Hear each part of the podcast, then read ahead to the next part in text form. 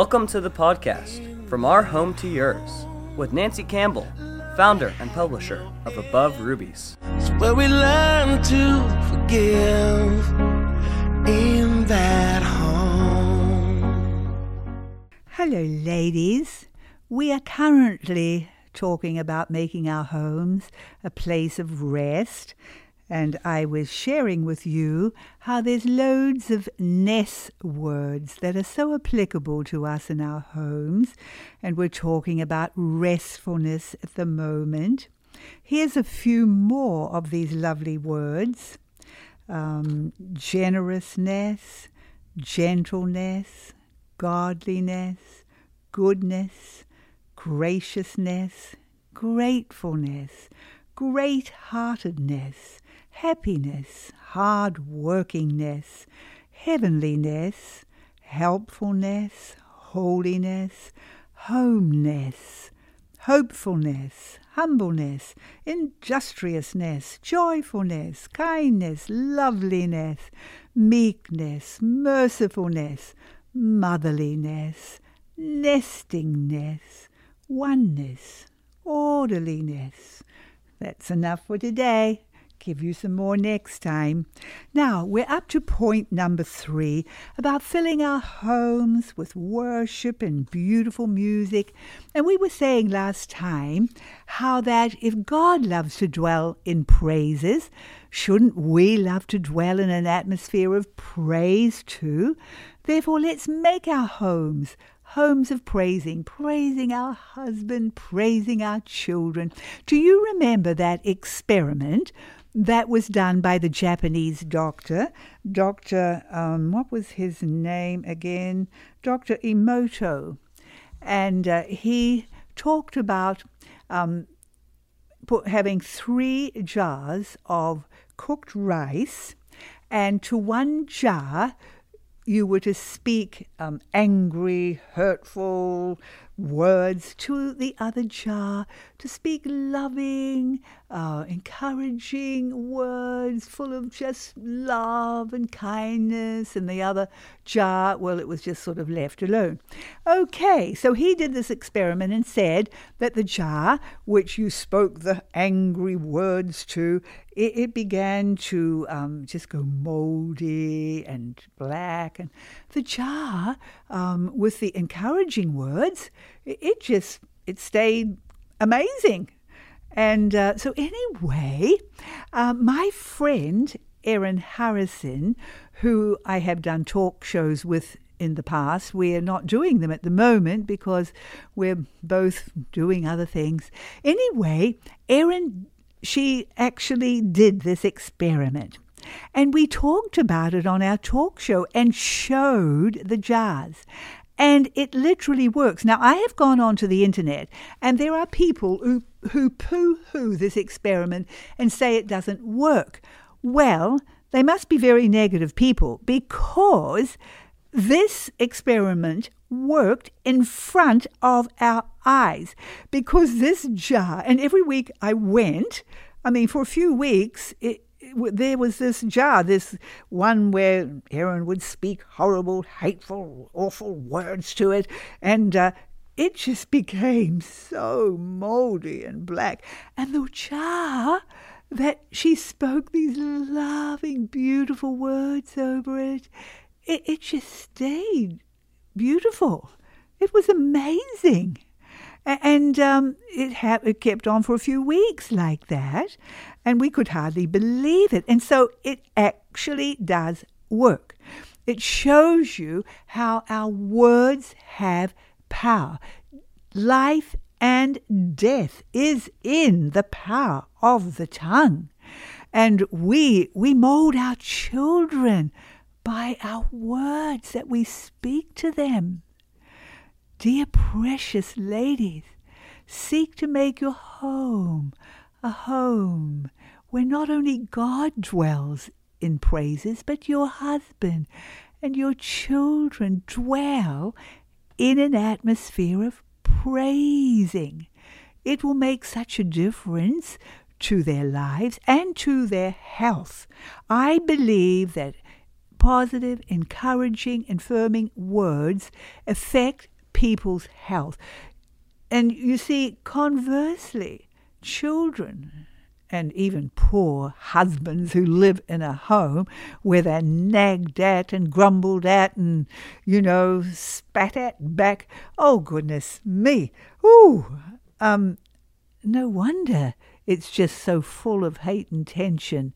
No husband can live in that. And children, how do they grow up? I think they grow up sickly, and I think they grow up hurt and, and uh, you know, bitter.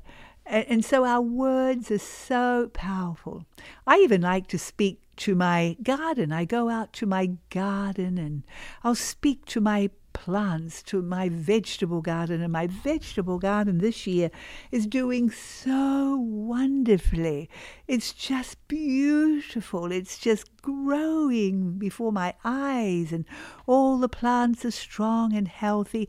And as I was planting them, I would say to them, take root downward and bear fruit upward. Well, that's a scripture actually talking about Israel, but I used it for my plants and I will just tell them how wonderful they are and they're growing so well. And they are growing so well. Words have such power, ladies. I believe our we fill our walls with our words, and, and it, it begins to um, affect the atmosphere of our homes. All right, number four. If we're going to build a home of rest, we must eradicate evil from our homes and conquer the enemy.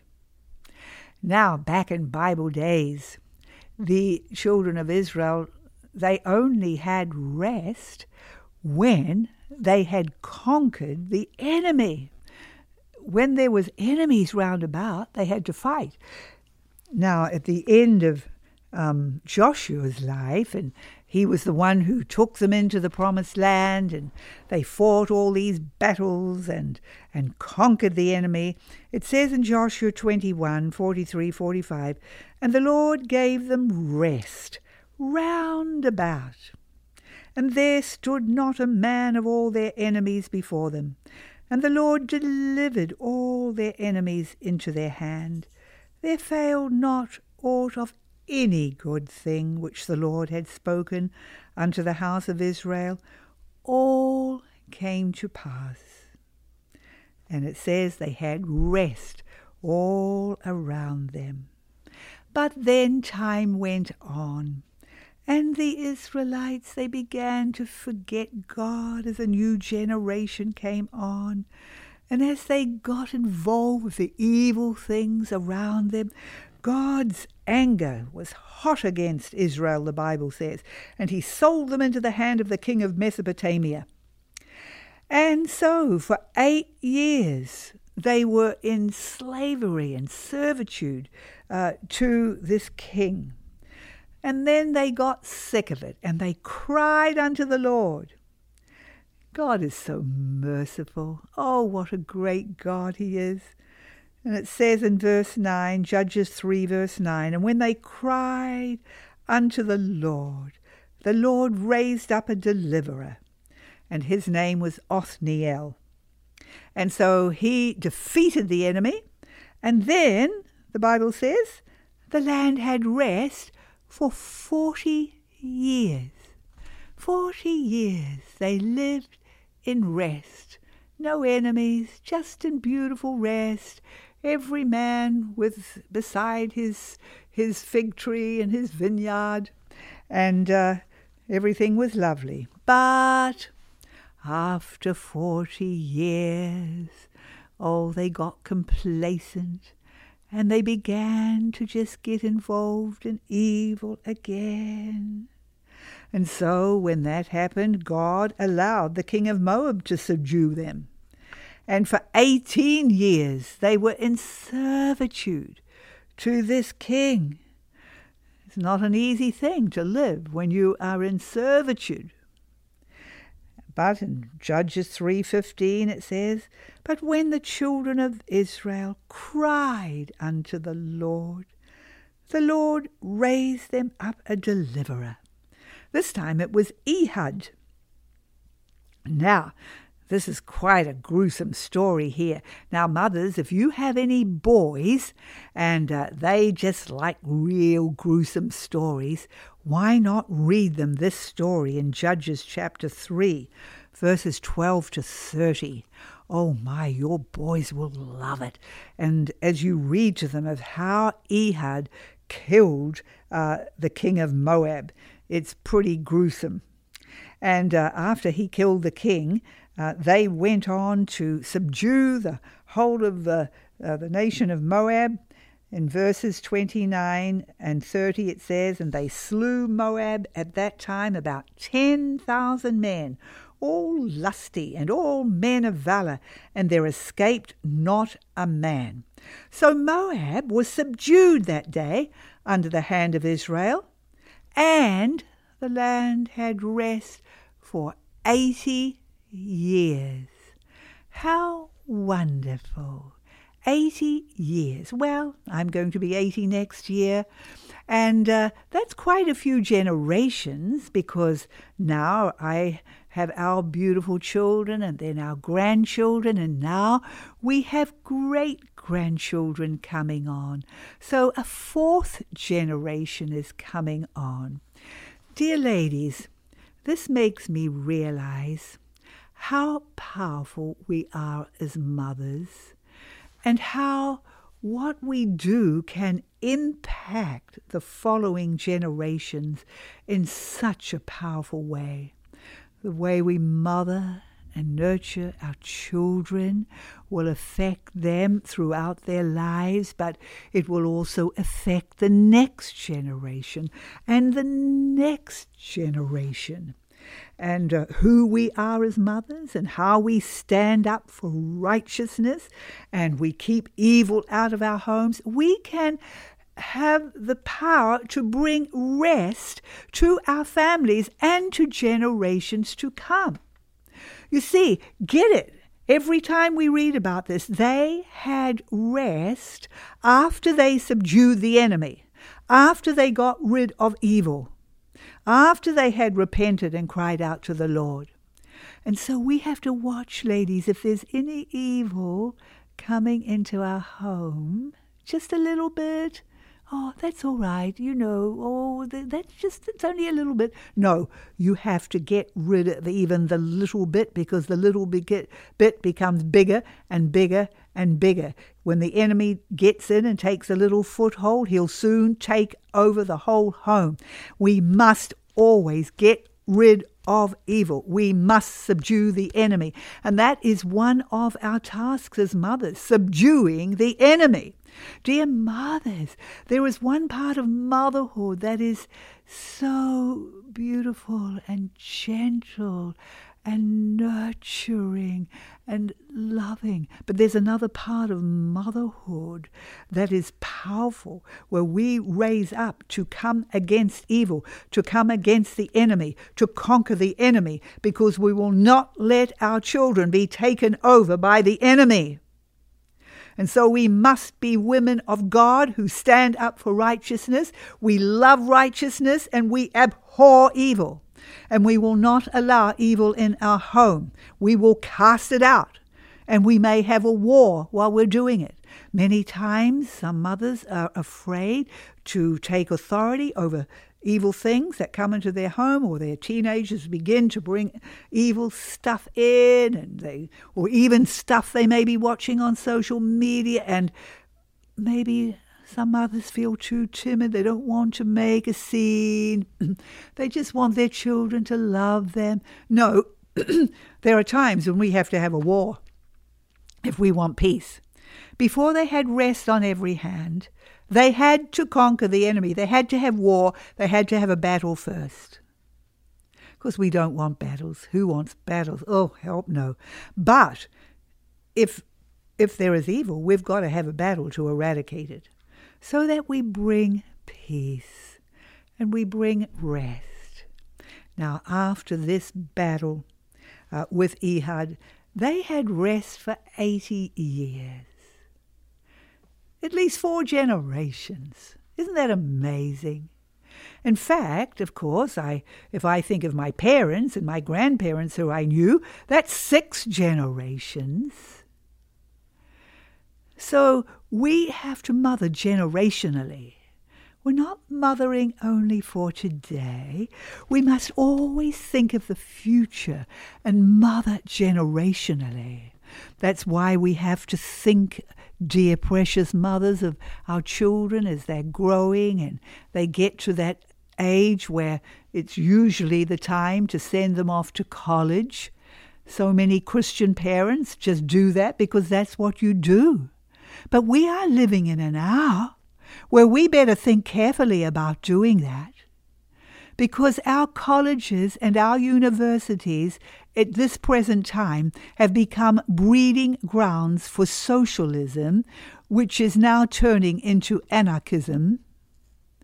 We are facing at this time in our nation a spirit of anarchy as we have all these protesters, these people who are pulling down our statues, who are taking over cities, who are burning businesses and, and wanting to uh, just get rid of the police. This is anarchy.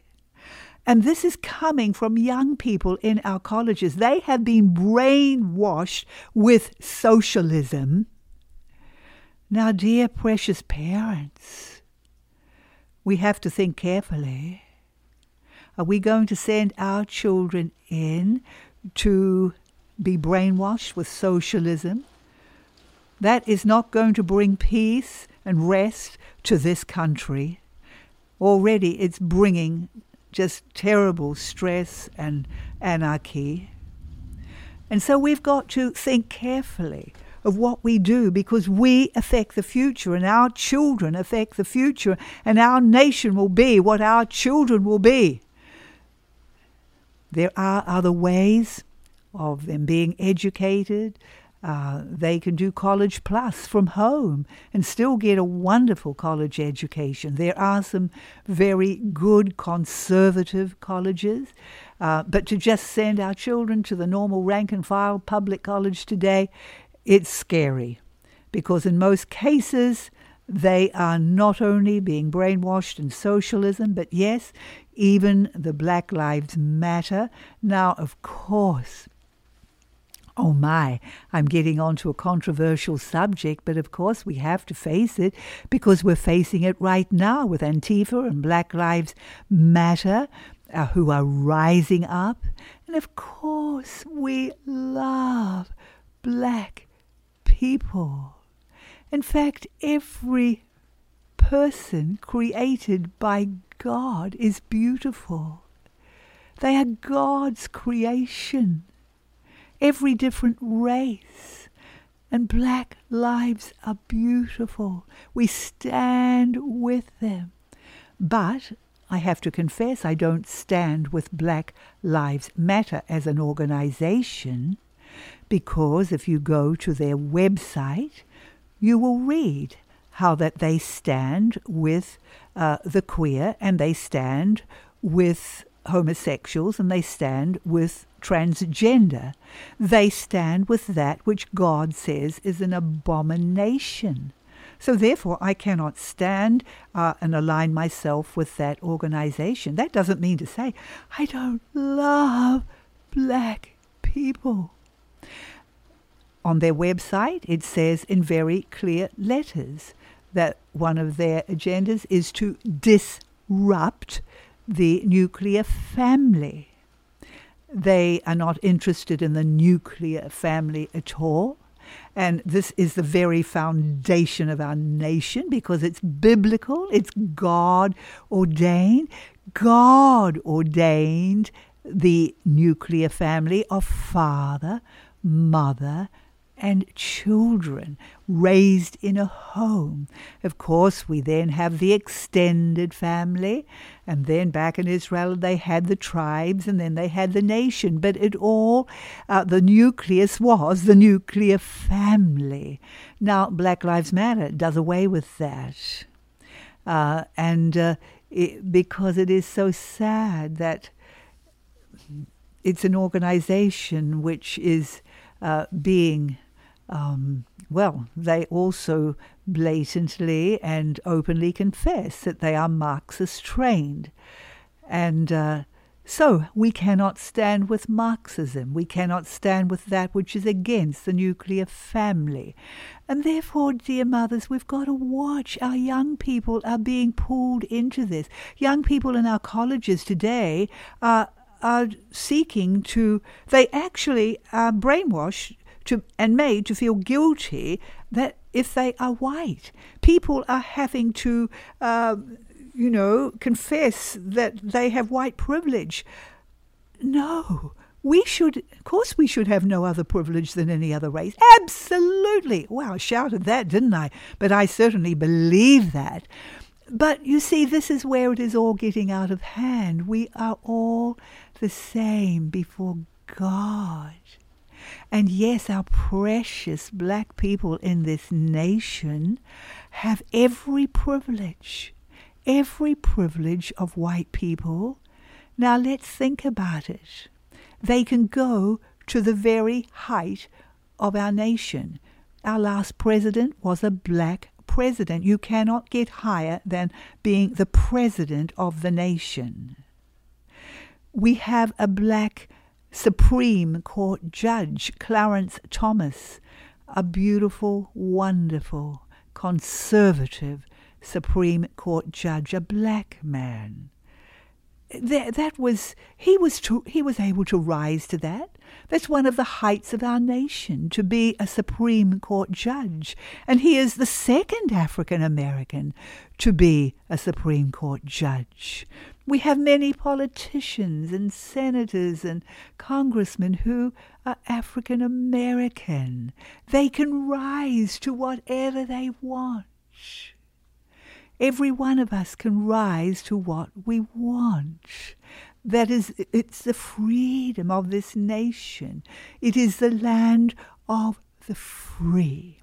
But sadly, these organizations of Black Lives Matter, Antifa, and so on, they are bringing in a Marxist ideology, which brings in tyranny and servitude, where they want to take the money from the rich, where they want to take away private property, where it becomes mob rule and no longer law and order according to the Constitution. So you see, we have to guard, dear mothers how our young people are being uh, just brainwashed.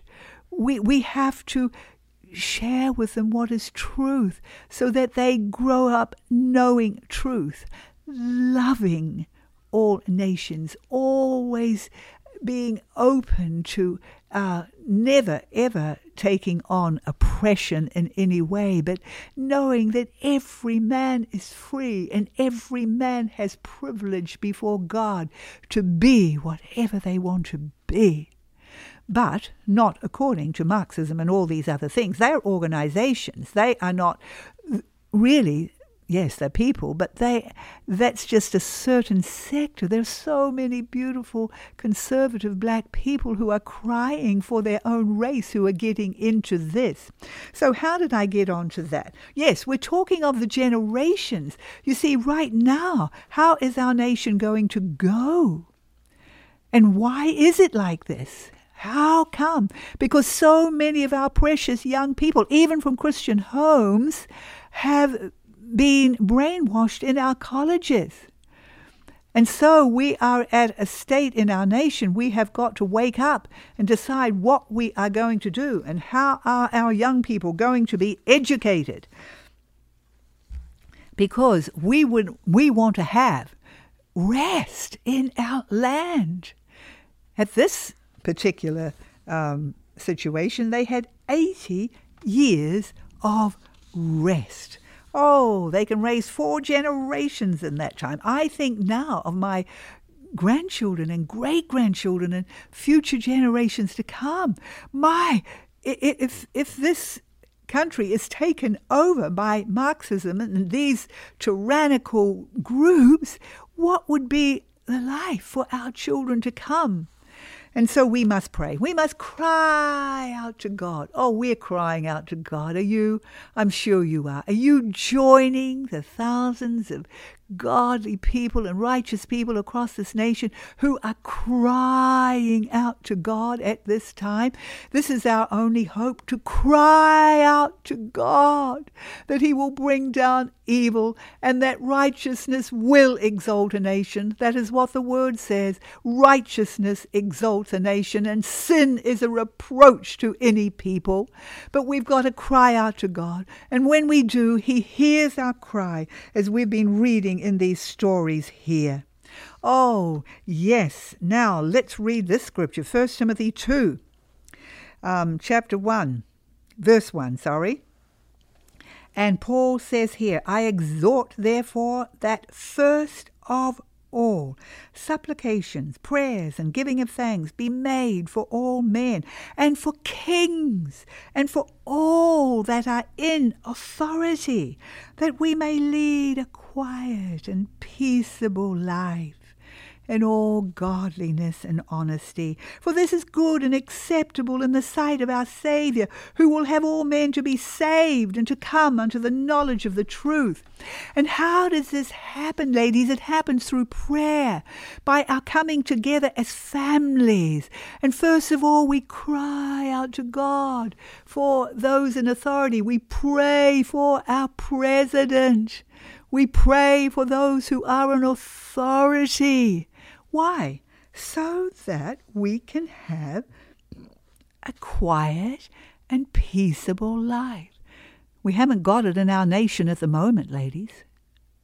So we better be crying out to God. And as we do, we pray that God will hear us, and law and order will come, and righteousness will come, and a revival of turning back to God will come and a revival of mothers and fathers turning back to their homes and to their families will come. We pray for our precious black people, for there are so many single black mothers. And did you know that Planned Parenthood makes sure that they have Planned Parenthood places right near black communities? They target these precious people, and we must pray against that, that they will be blessed and that they will know familyness and the nuclear family with husband and wife and families living together. All right, so 80 years. Oh, four generations of blessing and just living and quiet and peaceable life. But oh, it was just so good. They got lackadaisical again, and um, and so they just started to get more worldly and just forgot about God's ways, and evil started to come in. So when that happened, God allowed these things to come upon them. Is God allowing these things to come upon us? I mean, when you think of how in this nation we have murdered 63 million precious babies. I mean, we stand so guilty before God. I mean, we don't even deserve God's mercy, and yet we cry out for mercy, even though we don't deserve it. So, after these 80 years, once again, in Judges chapter 4 and 5, we read how the children of Israel did evil in the sight of the Lord. So this time God sold them, in, sold them into the hand of King Jabin of Canaan and his captain Sisera, who had 900 chariots of iron. And the Bible says they mightily oppressed the children of Israel for 20 years. That's a generation. Imagine your child being born, your little baby, and for 20 years, right up until the prime of life, that li- you're living, you're living as a slave. You're living in servitude. You're being mightily oppressed. In fact, in those days, they were too scared to even travel on the highways. They had to find little back roads to go places because they were so scared of the enemy. They lived in fear and they lived in oppression. In Judges 5, verses 6 and 7, it says, the, village, the inhabitants of the villages ceased. They ceased in Israel until that I, Deborah, arose, that I arose, a mother in Israel. Now, the word the words inhabitants are not in the original at all. They're not even there. If you go to your King James Bible, you'll see they are in italics, and that means they're not in the Hebrew original. They've put them there to try and make sense. So it really starts with the word villages. Now, it's not even really villages, because when we go to the Hebrew, we see that the word is magis- magistracy, leadership, chieftains, warriors. They were the ones who guarded the villages and the towns and the cities. But because they were living in such fear and such oppression, even the leaders, even the warriors of the villages and the cities, they were living in fear. And they were too scared to guard and rise up against the enemy. So they were all under oppression. Now, the word ceased, the villagers ceased, that word in the Hebrew is kadal, and it means to be flabby, to cease, to leave off. and so we're getting the picture. The chieftains and the leaders of these villages and cities, they, they ceased to take control. They ceased to protect their towns because they were living in fear.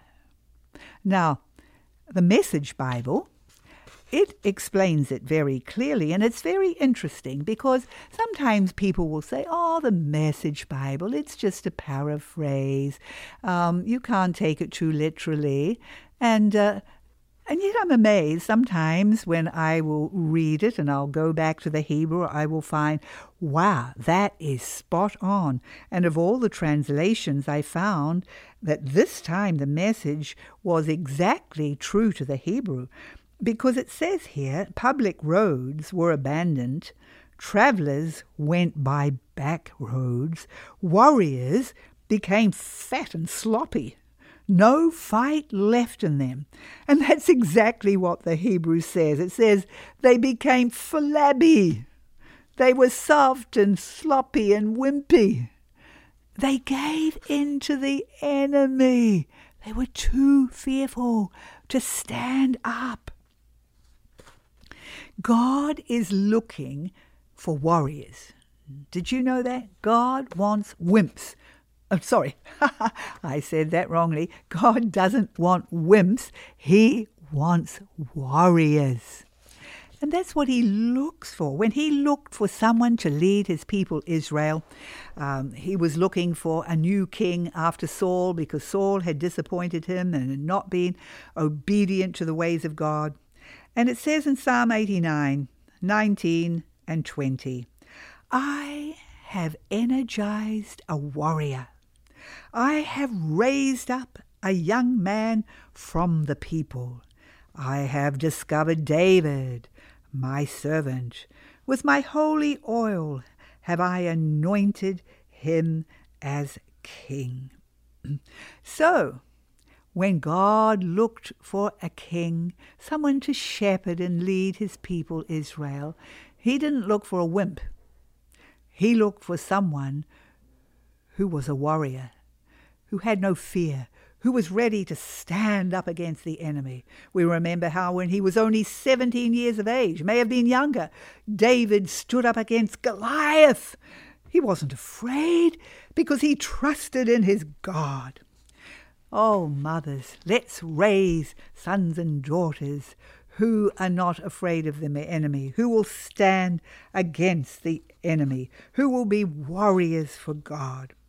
And so this time God raised up a woman as well as a man. He raised up Barak and Deborah. And you'll remember how Barak said, I won't go into battle unless you come with me, Deborah. And so they both went into battle and uh, they won the victory. Praise the Lord. Um, actually, the final victory was won by another woman. Do you remember that? Her name was Jael. Now, ladies, here's another gruesome story you can read to your boys who love bloodthirsty stories. And uh, here at the end of the battle, Sisera, that was the captain, who had nine chariots of iron, wow, he's no longer on his chariots of iron because the children of Israel, with God's help, have raised up risen up and they have conquered, and now Sisera is running away. He's just on foot running away.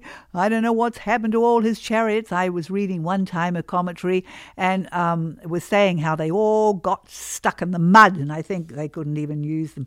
So here he is running away, and he arrives at the home of Jael. She beckons him in and she sees he's so tired and completely worn out. So she gives him milk to drink. She lies him down. She puts a covering over him. And he goes to sleep. And while he's asleep, she gets a tent peg and she gets a hammer and she puts the tent peg at right um, just at his temple, and she hammers the nail through his temple, and he dies. And she was the one who actually won the victory. And where did she do it, ladies? She didn't do it out on the battlefront. She did it right in the heart of her home. Oh, Mother, you can be a warrior for God right in the heart of your home. You're there with your children.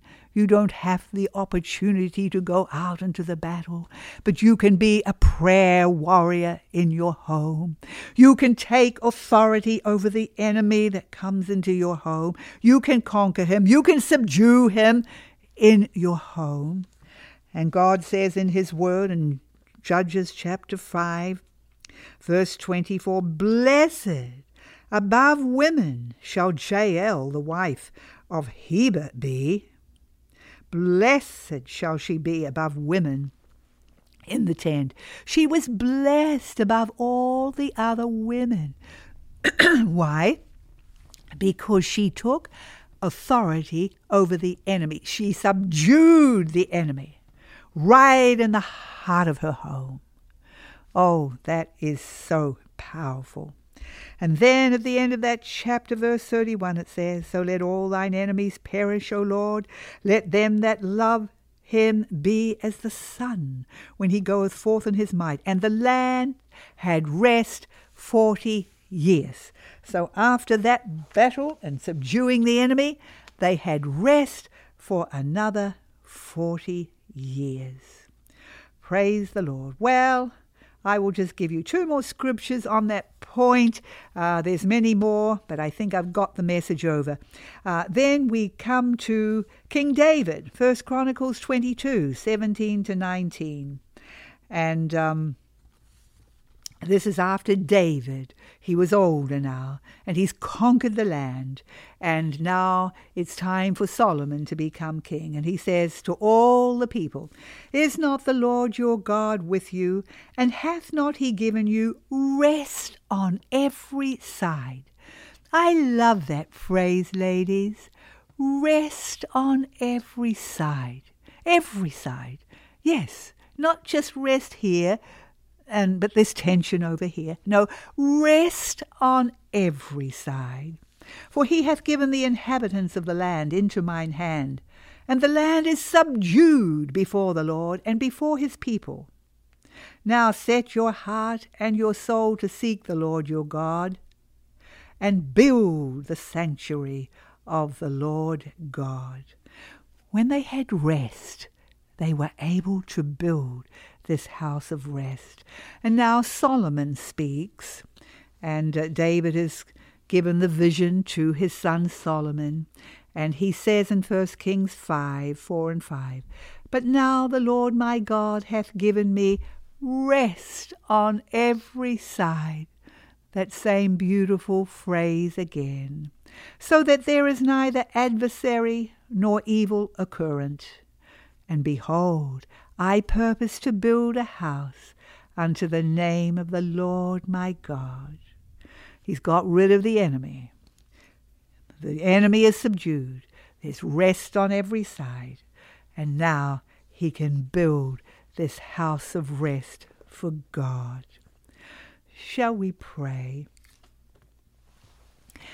Dear Father, we thank you for your precious word. Lord, every story that is written is not just a story, it is written for our learning. We thank you that every word is a principle for us today.